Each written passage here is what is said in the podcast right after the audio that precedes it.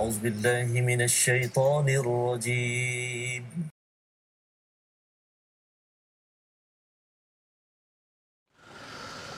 أعوذ بالله من الشيطان الرجيم. بسم الله الرحمن الرحيم. الحمد لله رب العالمين.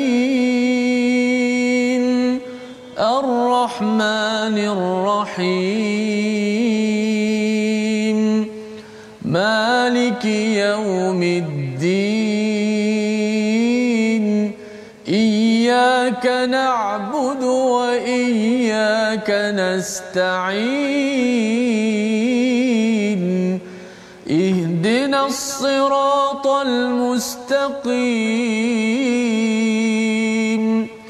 صراط الذين أنعمت عليهم غير المغضوب عليهم ولا الضالين.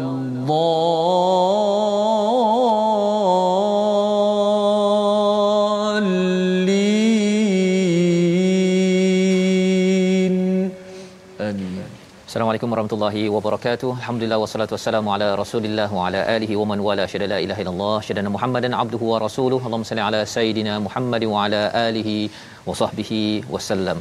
Alhamdulillah kita mengucapkan kesyukuran pada Allah SWT. Apa khabar tuan-tuan dan puan yang dirahmati Allah sekalian? Kita bertemu dalam My Quran Time baca faham amal pada hari ini untuk sama-sama kita meneruskan juz yang ke-12 kita pada halaman 229 dan hari ini kita bersama dengan Ustaz Tirmizi Ali. Apa khabar Ustaz? Alhamdulillah Ustaz apa khabar? Alhamdulillah kita bertemu Ya. lagi Ustaz.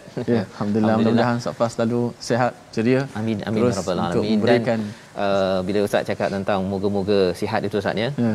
doa kepada rakan-rakan Ya. ya bagi tuan-tuan yang berada di online sekarang Hmm. ini ya mohon doakan kepada rakan-rakan yang bersama pada hari ini uh, kawan-kawan yang menolong kebaikan dalam hidup kita kerana itu adalah salah satu sunnah yang ditunjukkan oleh Nabi Ibrahim yang kita akan baca kisahnya pada pada hari ini. Jadi di ruang Facebook itu boleh kongsikan uh, boleh tag dan doakan kawan sama ada yang tuan-tuan kenal ataupun pilih satu nama yang ada kat Facebook itu tagkan namanya sebagai salah satu daripada orang yang membantu kita semua dalam membuat kebaikan. Ini adalah salah satu sunnah yang ditunjukkan oleh Nabi Ibrahim yang kita akan belajar pada pada hari ini insya-Allah. Mari sama-sama kita mulakan dengan doa ringkas kita subhanakala ilmalana illa ma 'allamtana innaka antal alimul hakim. Rabbi zidni ilma. Ya Allah, tambahkanlah ilmu untukku. Sama-sama kita ingin melihat kepada apakah ringkasan bagi halaman 229 iaitu daripada ayat yang ke-63 kita akan menyambung kisah Nabi Saleh kepada kaumnya yang uh, engkar yang derhaka. Bagaimana kita ingin melihat bagaimana respon dan bagaimana cara Allah menyelamatkan Nabi Saleh dan orang-orang beriman. Sehingga ayat 68 Kemudian pada ayat 69 hingga 71 di bahagian bawah itu kita akan berkenalan dengan kisah Nabi Ibrahim. Dan bagaimana Nabi Ibrahim melayan tetamu, melayan orang-orang ataupun melayan malaikat yang membantu kebaikan pada beliau ya dengan doa dan kabar gembira. Dengan lahirnya seorang nabi bernama Ishak dan juga beritanya terus sekaligus dengan cucunya. Nah, bukan sekadar dapat anak tapi dapat cucu. Itu amat menarik yang kita akan tengok pada ayat 69 hingga ayat 71. Jadi mari sama-sama kita mulakan dahulu pada ayat 63 hingga 68 ya. Kita panjang sikit baca kali ini untuk kita menghabiskan melihat kisah Nabi Saleh dan nanti di bahagian kedua nanti kita akan baca ayat 69 hingga 71. Silakan Ustaz. Baik, terima kasih Fadil Ustaz Anton Fazrul. Penonton-penonton, sahabat-sahabat Al-Quran, mudah-mudahan sentiasa dalam keadaan baik, kesihatan dan ceria semua. Alhamdulillah kita meneruskan uh, rutin kita. Uh, kita dah menjadi sebati dengan Al-Quran. Moga-moga kita menjadi kekasih-kekasih kepada Al-Quran. Ya, sehingga kata-kata ulama salah menyebut, aku tidak pernah uh, melihat seorang kekasih yang boleh mengangkat ketinggian darjat kemuliaan seorang kasih sebagaimana Al-Quran mengangkat kekasihnya maka beruntunglah kita bertuahlah kita apabila kita menjadi orang-orang yang mengambil Al-Quran ini sebagai kekasih-kekasih kita semua Allah maja'alna min ahlil Quran amin ya rabbal alamin Jom sama-sama hari ini Ustaz Fas uh, minta saya baca panjang sikit dulu. Okey. Pada ayat uh, 63 hingga 68 uh, sebab dia kisah-kisahnya uh, wala qad tu dah kisah yang lain pula. Itu antara juga tadabbur kefahaman kepada ayat Al-Quran. Jom sama-sama kita alunkan ayat-ayat Al-Quran dengan teranum nahawan. Moga-moga uh, kita hati kita sentiasa menjadi sejuk, lembut dengan ayat-ayat Allah Subhanahu Wa Taala. Jom. أعوذ بالله من الشيطان الرجيم قال يا قوم أرأيتم إن كنت على بينة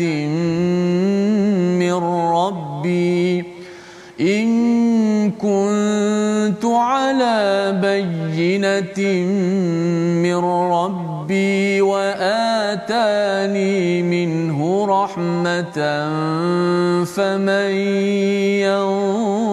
ينصرني فمن ينصرني من الله إن عصيته فما تزيدونني غير تخسير ويا قوم هذه ناقة الله لكم آية فذروها فذروها تأكل في أرض الله ولا تمسوها بسوء ولا تمسوها بسوء فيأخذكم عذاب قريب فعقروها فقال تمتعوا في داركم ثلاثة أيام. ذلك وعد غير مكذوب. فلما جاء صالحا والذين آمنوا معه والذين آمنوا معه برحمة منا ومن خزي يومئذ. إن ربك هو القوي العزيز.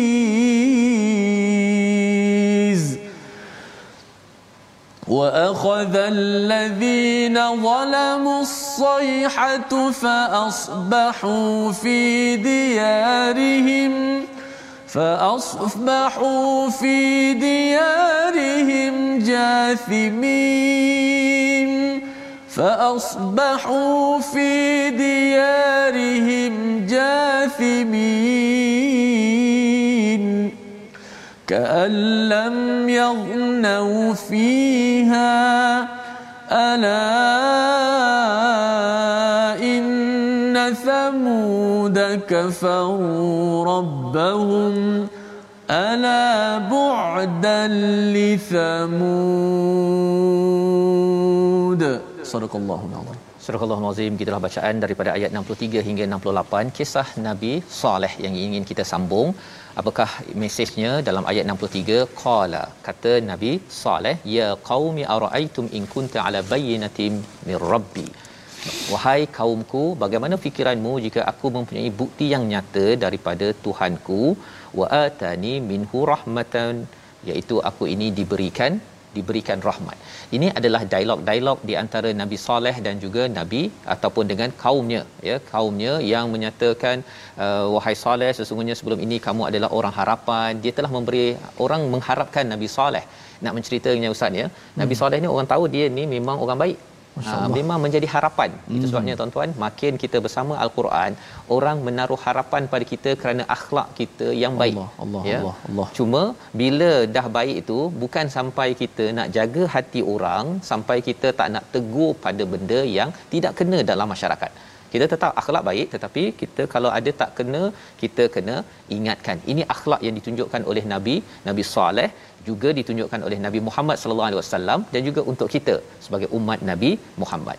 Maka dalam ayat yang ke-63 ini Nabi Soleh membalas balik. Dia kata uh, apa kamu punya pendapat ha ya in kuntu ala bayyinatin aku ni ada hujah ya bukan aku ni cakap uh, sembrono ustaz kan yeah. aku ni ada hujah ada bayyinah dan bayyinah itu bukan daripada aku daripada Tuhanku. Daripada Tuhanku.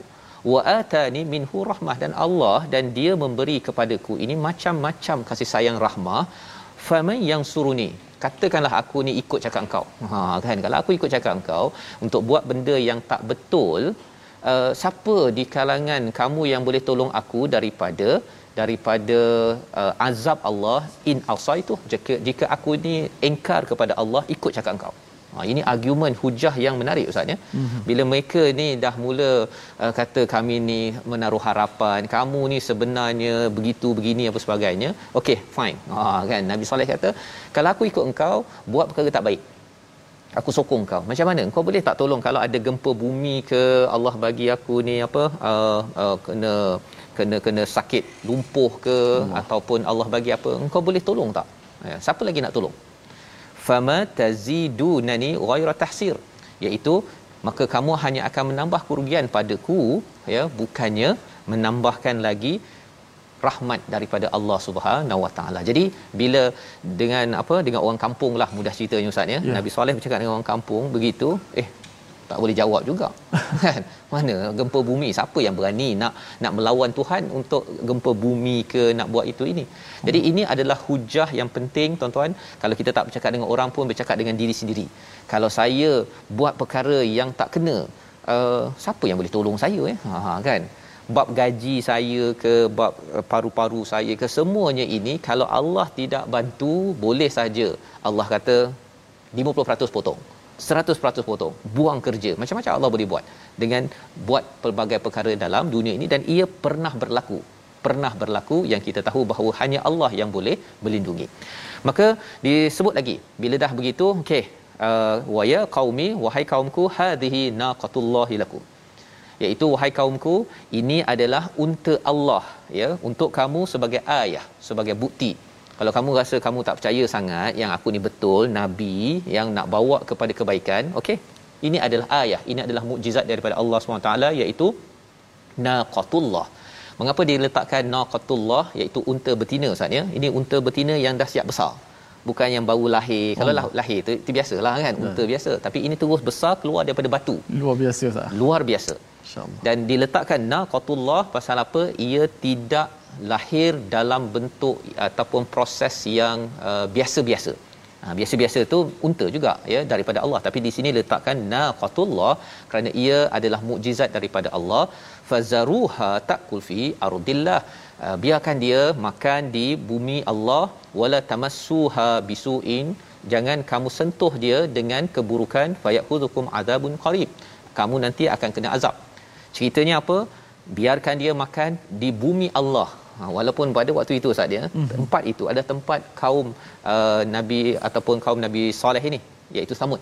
Yeah. Dia ada rumput ke apa ke. Jadi dia kata eh tak payahlah kan. Tapi Nabi Soleh kata ini ardillah. Ini bukan ardik bukan uh, bumi kamu bukan apa kebun kamu. Bumi ini Allah. kebun Allah. Hmm. Bagilah bagi dia uh, makan tak banyak pun. Ha tak banyak pun. Jadi mereka tak puas hati peringatan daripada Nabi Saleh itu dipandang enteng ayat 65 ayat 65 kita nak baca sekali lagi. Penggunaan perkataan ustaz ya fa'aqaruha. Ya mereka menyembelihnya. Hmm. kalau kita tengok yang sembelihnya seekor unta berapa orang sembelih biasanya ustaz? Allah. Seorang je lah kan? Hmm. tapi Allah kata fa'aqaruha. Mereka menyembelih. Mengapa jadi begitu istilahnya? Sepatutnya dia sembelih kan? Tapi hmm. mereka menyembelih tuan-tuan yang eh, berada di online cuba letakkan jawapannya dekat ruang komen tersebut ya. Tapi kita baca dahulu bersama dengan ustaz Tirmizi. Baik masya-Allah. Mengapa mereka yang sembelihnya ah, biasa sembelihnya pisah seorang aja. Seorang aja. Ha, tapi nanti ustaz jawab insya-Allah saya pun tak boleh jawab ini kisah Nabi Allah Saleh alaihi salam kisah-kisah seterusnya yang Allah Subhanahu wa taala nak mengajarkan kepada kita semua.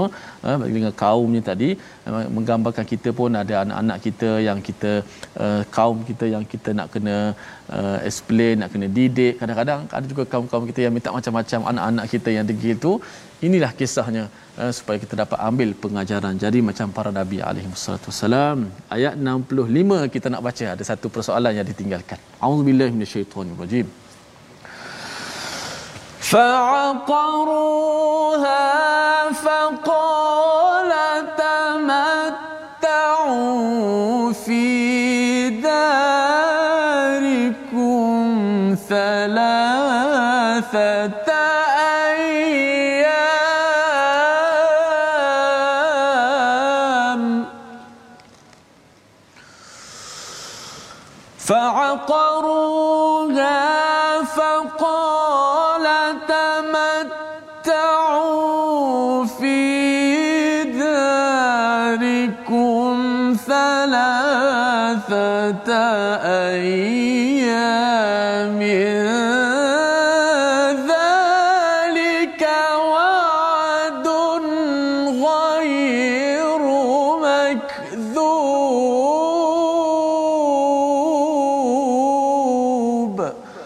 sadaqallahu alazim Surah Al-Azim ayat 65 mereka menyembelih unta itu. Mereka kemudian dia Saleh berkata bersukarilah kamu semua di rumahmu selama tiga hari. Itu adalah janji yang tidak dapat didustakan. Jadi di online Ustaz ada Puan Nur Aliana, Muhammad yeah. Hakim, Zainun, uh, Yusof, Norizan, Sapuan menjawab ya menjawab hampir dan ada yang tepat. Okey hampir dan ada yang tepat. Apa yang tepatnya?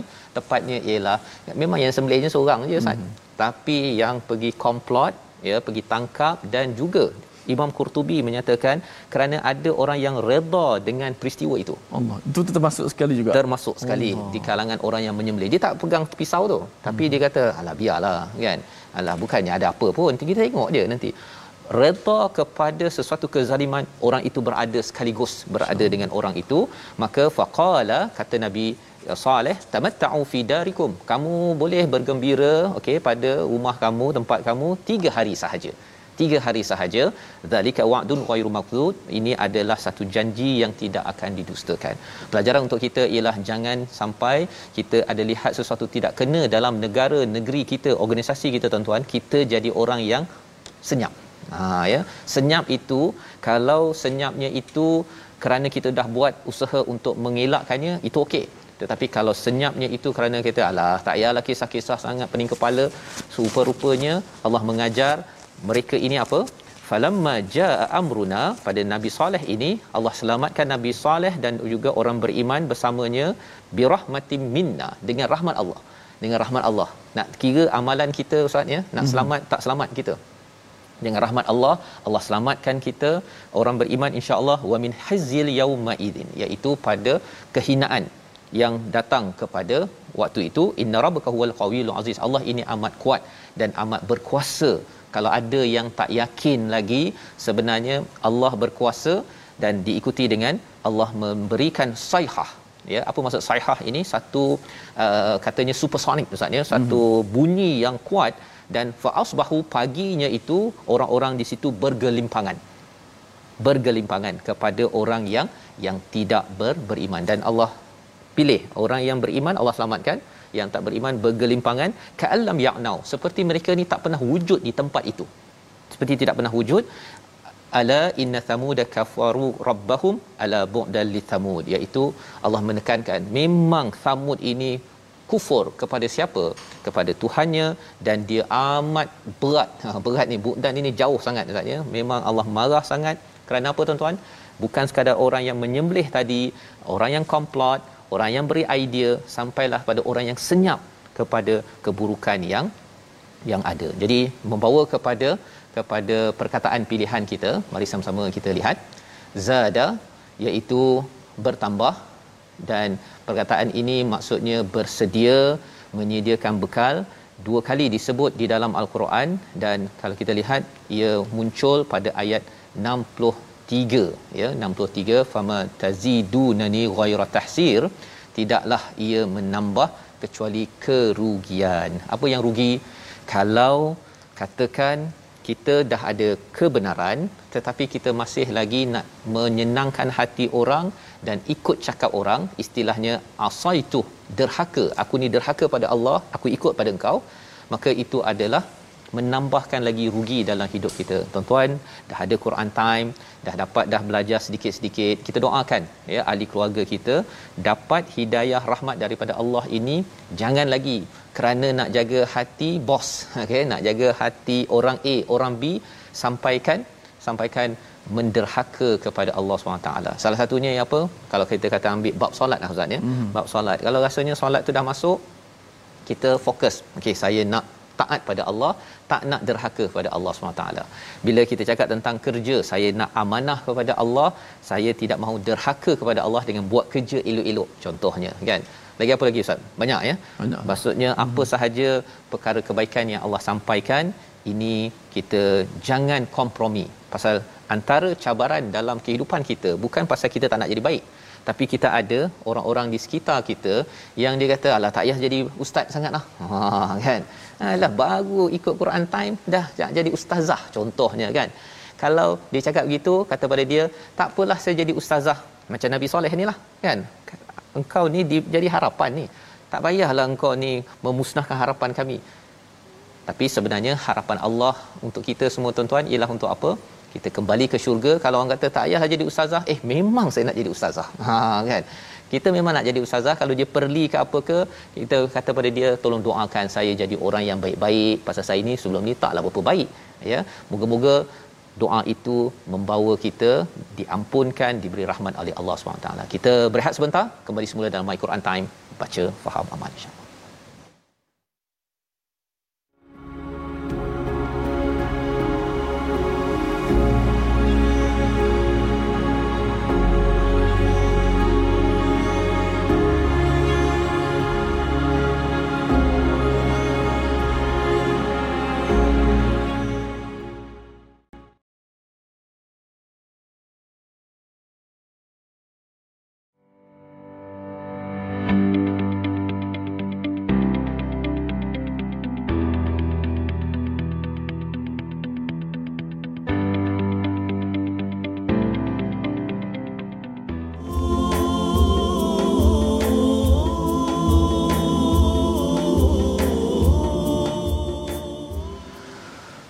الشيطان الرجيم ولا تركنوا إلى الذين ظلموا فتمسكم النار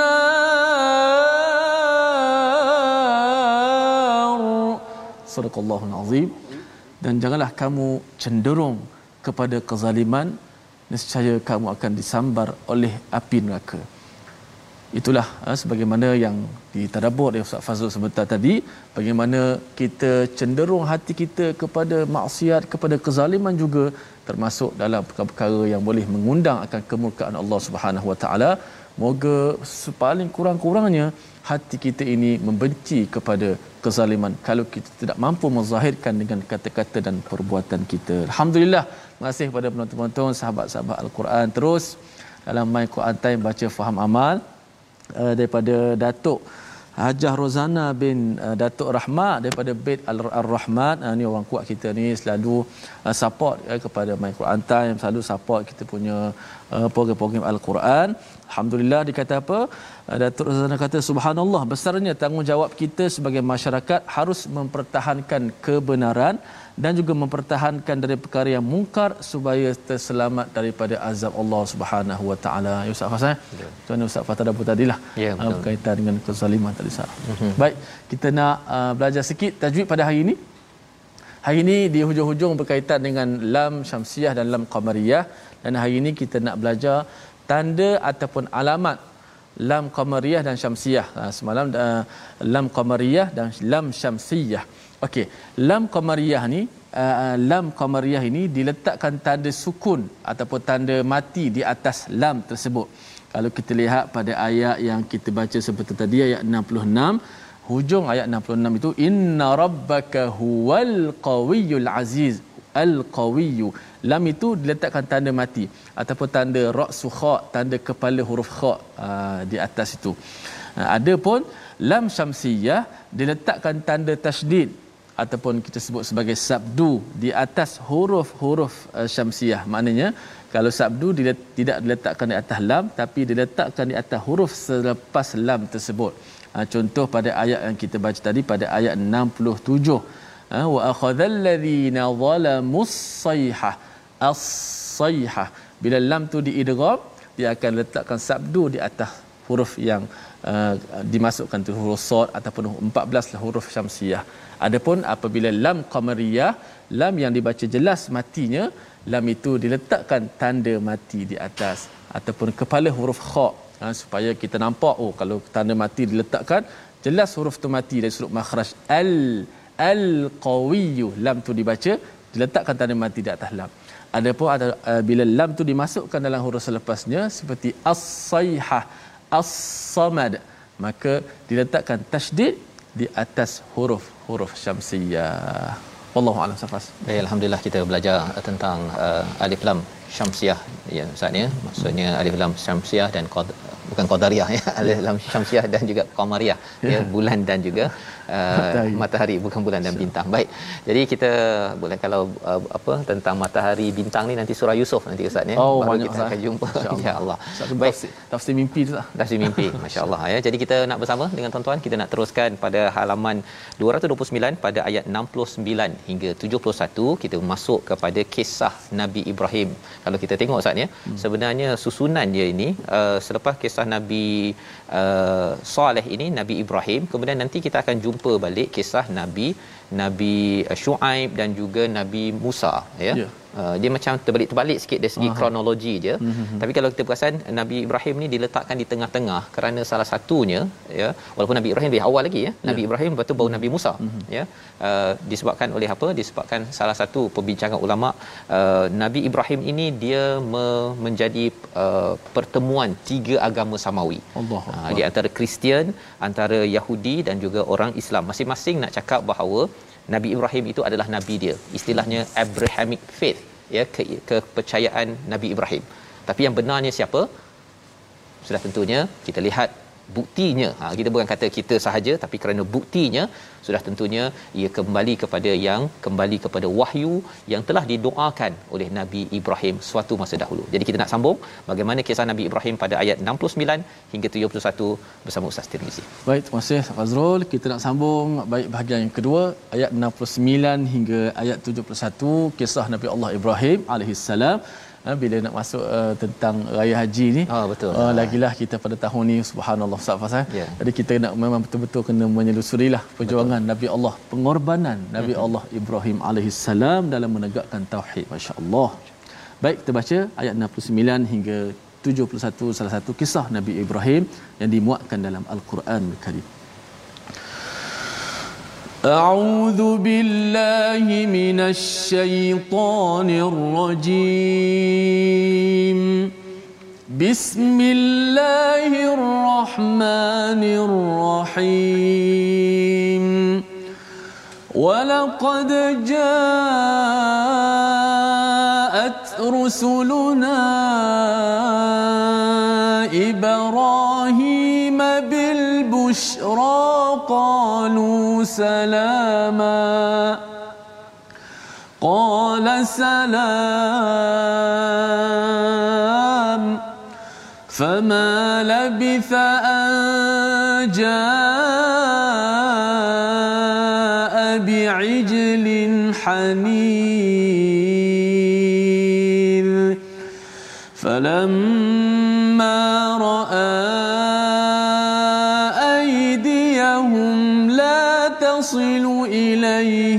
نكرهم. لا تصل إليه نكرهم وأوجس منهم خيفة. قالوا لا تخف إنا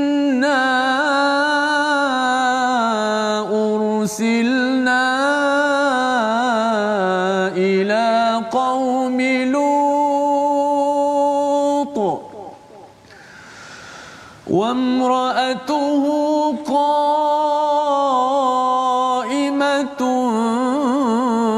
فضحكت فبشرناها بإسحاق.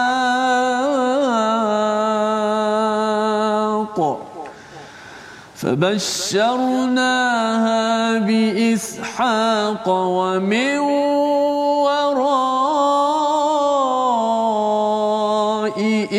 إسحاق يعقوب صدق الله العظيم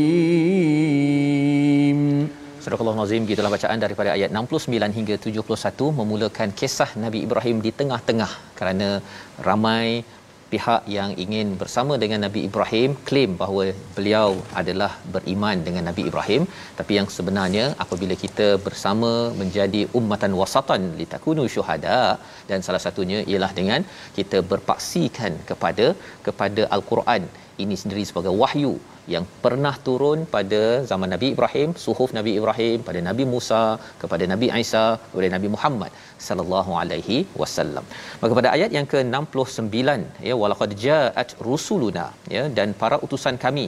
Rusuluna itu maksudnya hmm. uh, rasul-rasul uh, utusan malaikat ustaz ya, bukan ya. rasul nabi manusia ni ya telah datang kepada Nabi Ibrahim dengan membawa kabar gembira dengan busyra qalu salama ya mereka menyatakan uh, ucapan kesejahteraan assalamualaikum maka qala salamun ha ini kalau belajar bahasa Arab ustaz ya mm-hmm. salama ini adalah uh, nasab ya istilah teknikal sikit bahasa mm-hmm. Arab dia lebih rendah sikit daripada rafa salamun ya salamun ini dia lebih berat maksudnya kalau kita bagi assalamualaikum paling kurang kita balas waalaikumsalam tapi kalau boleh lebih lagi hmm. ya tapi janganlah kita kata lepas ni salam begitu saja kan okey kita ikutlah pada sunnahnya ini hmm. diringkaskan dengan salaman itu lebih pendek dan rendah berbanding dengan salamun ini dia lebih lebih berat lagi maksudnya uh, perlu dibalas sama ada sama ataupun lebih panjang daripada daripada uh, doa salam yang pertama. Jadi kalau kita perasan kat sini inilah yang dibuat oleh Nabi Ibrahim Ustaz ya. Hmm.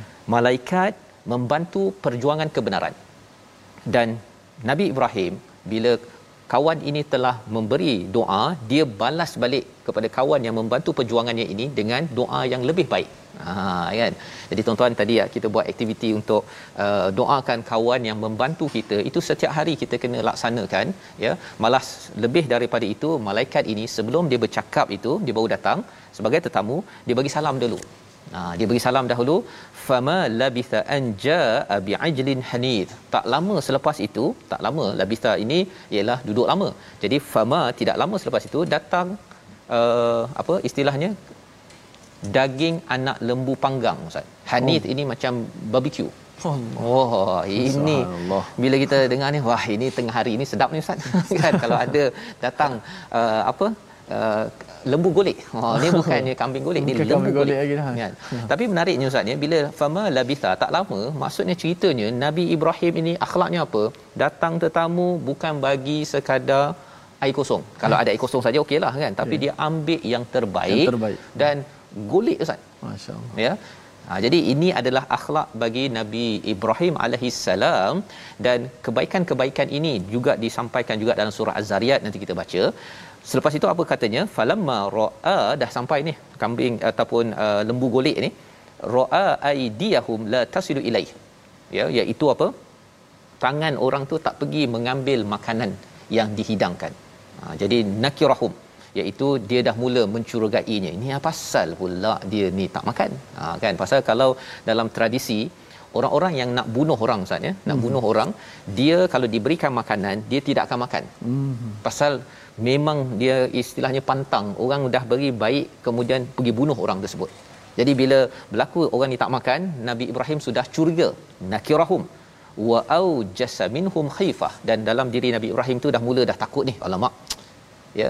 Dalam keadaan Nabi Ibrahim menyembunyikan ketakutan itu qalu kata para malaikat itu la takhaf. Ha kan? Walaupun Nabi Ibrahim dah sembunyikan tapi malaikat ini kata la takhaf. Jangan takut.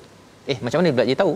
Sudah tentunya pasal dia malaikat Ustaz ya. Malaikat diberi wahyu oleh Allah SWT jangan takut. Inna ursilna ila qaumi lut. Sesungguhnya kami ini diutuskan kepada kaum lut. Bukannya diutuskan kepada kepada kamu untuk membawa azab. Ha maksudnya memang betul. Dia malaikat ini memang nak menghancurkan satu hmm. kawasan tapi hmm. bukan rumah ini. Rumah di sebelah sana, kawasan sana. Pasal Nabi Lut adalah nabi yang hadir sama pada waktu itu di tempat yang lain dan akan dimusnahkan kaum Lut. Nabi Lut akan diselamatkan, kaum Lut itu akan dimusnahkan. Ayat 71 itu adalah satu ayat yang amat menarik apakah kabar gembira yang dibawakan tetapi sebelum kabar gembira itu sampai uh, Sarah isteri kepada Nabi Ibrahim fadhahikat ketawa mengapa dia ketawa sebelum diberi kabar gembira bukannya selepas beri khabar gembira baru dia ketawa senang hati ini ketawa sebelum beri khabar gembira ha yang itu ustaz ya ha. kita baca dahulu Allah ayat 71 Allah. ini insyaallah ini suspense betul ustaz eh? suspense betul Allahu akbar ada sahabat-sahabat kasmah rohani mm-hmm. Nabi Ibrahim mempunyai akhlak yang bagus dalam melayan tetamu ini menjadikan panduan pada kita untuk ya. menghormati tetamu uh, Asia Hussein Nabi Ibrahim sangat meraihkan tetamu dengan kambing golek. Tetapi tetamu tak usik makanan itu. Itu oh. mereka. Jadi kisah ada sambungan ustaz eh? Ada ada sambungan. Oh, okey. Okey baik kita nak baca terlebih dahulu. Um, apa nama saya tengok kalau orang Arab dulu ustaz. Uh, Syekh orang Syekh nama Syekh Jamal. Kalau kita nak pergi rumah dia kan? Uh-huh. pergi rumah dia tu uh, dia uh, sembelih kambing yang paling baik sekali yang ada kat rumah dia. Dia nak jamu kepada tetamu subhanallah. Lepas tu satu-satu kambing tu diangkat semua untuk kita jamu. Oh, tak simpan sikit kat dapur tu. Kalau kita simpan sikit lah untuk anak-anak. Tak. Apa yang lebih itulah yang akan dimakan oleh kami kalau ada. Kalau tak ada, tak ada. Oh subhanallah. Masya-Allah. Oh susah juga tu. Tapi ya, hebat zaman kita pandemik ni ustaz ya. Mm-hmm. Antara idea yang boleh kita buat ialah kalau ada kawan kita, saudara kita ke, mm-hmm. kita ambil alamat dia, yeah. kita hantar sikit makanan. Subhanallah. Itu pasal kita tak ada tetamu datang rumah, tapi kalau kita nak juga mengikuti kepada ini tuan-tuan, kita boleh selepas habis Quran time ini, kita ambil lah dalam masa seminggu ini ustaz betul, ya. Betul. Uh, ambil satu alamat kawan-kawan yang mungkin kita kenal ke tak kenal ke hantar kan makanan. Hmm. mungkin tak adalah lembu golek ni. Lembu hmm. golek ni macam nak korban je ni kan. Yang simple-simple dahulu ya. Kita baca sambungan ayat 71 baik kita baca ayat yang ke 71 auzubillahi minasyaitanir wa imra'atuhu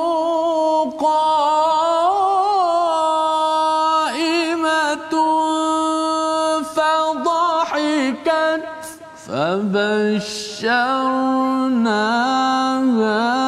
بإسحاق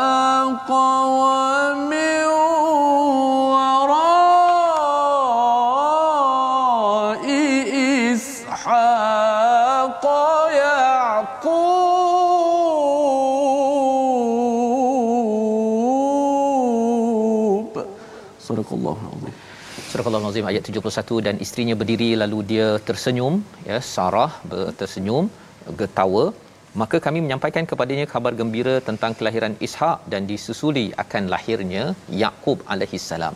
Apakah yang menyebabkan wamraatuhu isteri kepada Nabi Ibrahim Sarah ini bangun dan tersenyum gelak gembira? Rupa-rupanya apa yang disampaikan ini yang sebelum itu iaitu malaikat diutus kepada kaum Lut. Ha ya. Kaum Lut bukannya diutus kepada keluarga mereka untuk diberikan azab, maka itulah yang digembirakan oleh Sarah. Yang digembirakan oleh Sarah maksudnya si isteri menyokong perjuangan Nabi Ibrahim. Allah. Si isteri menyokong perjuangan nabi-nabi orang-orang buat baik. Jadi hmm. bila dapat berita, ha mereka akan dapat dihancurkan kerana mereka sudah zalim tak nak ikut Nabi Lut. Padahal Nabi Lut itu ajak buat baik bagi alternatif dan sebagainya. Maka kerana seorang isteri ini isteri Nabi ya bukan sekadar si Nabi Ibrahim saja berjuang si mm-hmm. isterinya juga berjuang. Tanda dia berjuang dan sokong perjuangan suaminya dia gembira bila dapat berita tersebut. Ini yang dikatakan oleh Ibnu Kathir dalam dalam tafsirnya uh, iaitu ketawa Sarah apabila dikatakan ingin membinasakan mereka kerana banyaknya kerosakan yang mereka lakukan banyak kufur dan keras kepala mereka iaitu kaum kaum Lut tersebut. Ha, jadi ini sebenarnya ini uh, contoh kepada uh, pasangan-pasangan ya ibu-ibu yang mengikuti My Quran Time Ustaz ya. Hmm. Bila ada sahaja berita uh, perjuangan kebenaran kita gembira. Kalau ada sahaja orang-orang yang buat kerosakan kita akan cuba untuk bantras ya. Maka kalau berjaya berita-berita orang yang buat rosak itu dibantras kita kena fadhahikat ya tersenyum ataupun bergembira. Dan disambung lagi ya kerana menyokong pada perjuangan Nabi Ibrahim buat baik isterinya pun buat baik ya. Kerana kedua kebaikan ini fabasyarnaha kami berikan kabar gembira apa? Sarah yang tidak boleh mengandung maksudnya tidak ada anak. Dapat Ishaq wa min wara'i Ishaq Yaqub. Dua berita sekaligus. Iaitu dapat baby boy dan juga uh, apa istilahnya? Cucu boy. Cucu boy. okey dapat cucu lelaki. Allah. sampai dua berita sekaligus. Pasal apa? Pasal rupa-rupanya Nabi Ibrahim ini pejuang dan isteri dia walaupun tak pergi keluar rumah tapi sokong si abang ya Nabi Ibrahim ini sebagai pejuang dan salah satu tanda dia menyokong perjuangan itu ialah fadhahikat itu tadi. Mm-hmm. Nampak macam ketawa ada apa Ustaz kan? Tapi sebalik itu ialah dia gembira sangat perjuangan Nabi Ibrahim, perjuangan Nabi Lut dan tuan-tuan yang menyokong perjuangan kebaikan. Bila kebaikan menang, Quran diangkat, kita gembira sangat, itu akan menjemput lebih banyak lagi anugerah daripada Allah Subhanahu Wa Taala. Membawa kepada resolusi bagi halaman 229 kita saksikan yang pertama, jangan kacau mukjizat seperti mana kaum Nabi Saleh ya Samud nescaya ia akan menjemput azab daripada Allah Subhanahu taala. Zaman sekarang ini kita kalau boleh terus sokong mukjizat yang ada dan kita angkat, kita kempen, kita kongsikan walaupun ada cabaran. Yang pertama. Yang kedua, selalu mencari rahmat Allah dengan patuh arahannya. Inilah yang dinyatakan pada ayat 66 di mana dengan rahmat Allah maka Nabi Saleh dan kaumnya diselamatkan. Dan yang ketiganya yakin dengan kuasa Allah untuk mengekalkan bukti atau menghapuskannya pada tamadun-tamadun yang ada maka kita kalau ingin dikekalkan bukti dikekalkan kebaikan kita maka kita kena yakin kepada Allah dan kuatkan keimanan kita perjuangan kebenaran kita sebagaimana Nabi Saleh dan juga Nabi Ibrahim dan isteri Nabi Ibrahim alaihissalam kita doa agar semua di kalangan kita mendapat hidayah daripada halaman ini silakan ustaz Bismillahirrahmanirrahim. Alhamdulillah rabbil alamin. Wassalatu wassalamu ala asyrafil anbiya'i wal mursalin wa ala alihi wa sahbihi ajma'in. Ya Allah ya Tuhan kami rezekikanlah kepada kami untuk sentiasa kami, kami, kami mengikuti perjuangan para nabi alaihi wassalatu wassalam akhlak mereka ya Allah tingkah laku mereka ya Allah sopan santun mereka bagaimana mereka melayani tetamu ya Allah Ya Allah, kurniakanlah kepada kami akhlak yang mulia ya Allah. Kurniakanlah kepada kami akhlak seperti pada para nabi alaihi wassalatu wassalam ya Allah. Kurniakanlah kepada kami sentiasa sabar dalam perjuangan ya Allah. Kurniakanlah kepada kami sentiasa kuat dalam mendidik anak-anak kami ya Allah. Ya Allah, kurniakanlah kepada kami zuriat keturunan yang saleh yang sentiasa memperjuangkan kebenaran Al-Quran ya Allah. Ya Allah, kurniakanlah kepada kami pasangan-pasangan isteri yang sentiasa membantu kami untuk bertakwa kepadamu ya Allah dan ampunkanlah segala dosa-dosa kami ini ya Allah. Wa sallallahu ala sayyidina Muhammad wa ala alihi wa sahbihi wasallam. Walhamdulillahi rabbil alamin. Amin ya rabbal alamin. Terima kasih diucapkan pada Ustaz Tirmizi untuk kita sama-sama menjadi orang yang sentiasa buat baik dan juga mengajak orang lebih baik. Kerana itu akan menjemput lagi makbulnya doa kita. Sebagaimana Sarah tidak boleh mengandung ya tetapi kerana menyokong perjuangan kebenaran Allah berikan dua ya cucu lelaki eh anak lelaki dan juga cucu lelaki terus ya. Sekaligus ini yang kita ingin sebarkan dalam masyarakat ke, ke, ke kesedaran ini. Dalam tabung gerakan al-Quran tuan-tuan boleh menyumbang ya menyokong kebenaran yang kita ingin sebar-sebarkan tuan-tuan kongsikan. Kerana ini akan menjemput lebih banyak lagi Nabi Ibrahim bagi ke, apa lembu golek ya. Hmm. tuan-tuan seringgit dua ringgit. Moga-moga Allah terima dan ini sebagai saham untuk Allah memberi lebih banyak lagi rahmat kepada kita. Kita bertemu dalam siaran ulangan pada hari ini insya-Allah pada esok pagi. Dan kita pastikan kita doakan tuan-tuan jaga keselamatan, jaga kesihatan tuan-tuan masing-masing. Jangan lupa untuk berusaha mendapatkan vaksin. Kita doakan semua dimudahkan, diberikan pertolongan dengan tawakal kita pada Allah Subhanahu taala. Bertemu lagi My Quran Time, baca faham amal insya-Allah.